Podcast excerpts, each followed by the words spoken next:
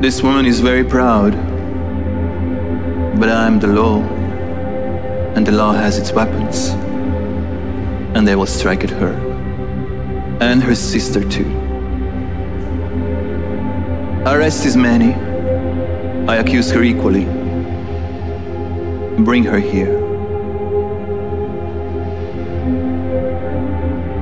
I saw her in the corridor, talking to herself and sobbing emotionally, like a mad woman. There is nothing more disgusting than when a confessed criminal tries to justify his actions, as this woman has done here today.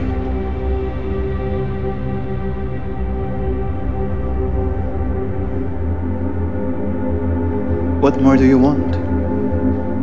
Kill me and have done with it.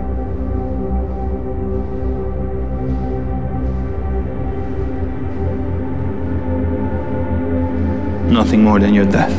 That will be enough. Then what are you waiting for? Nothing you will say will be of the slightest interest to me. And my arguments you will not listen to. I've done what I said I'll do. I buried my brother. And if I have to be famous, then let it be for that.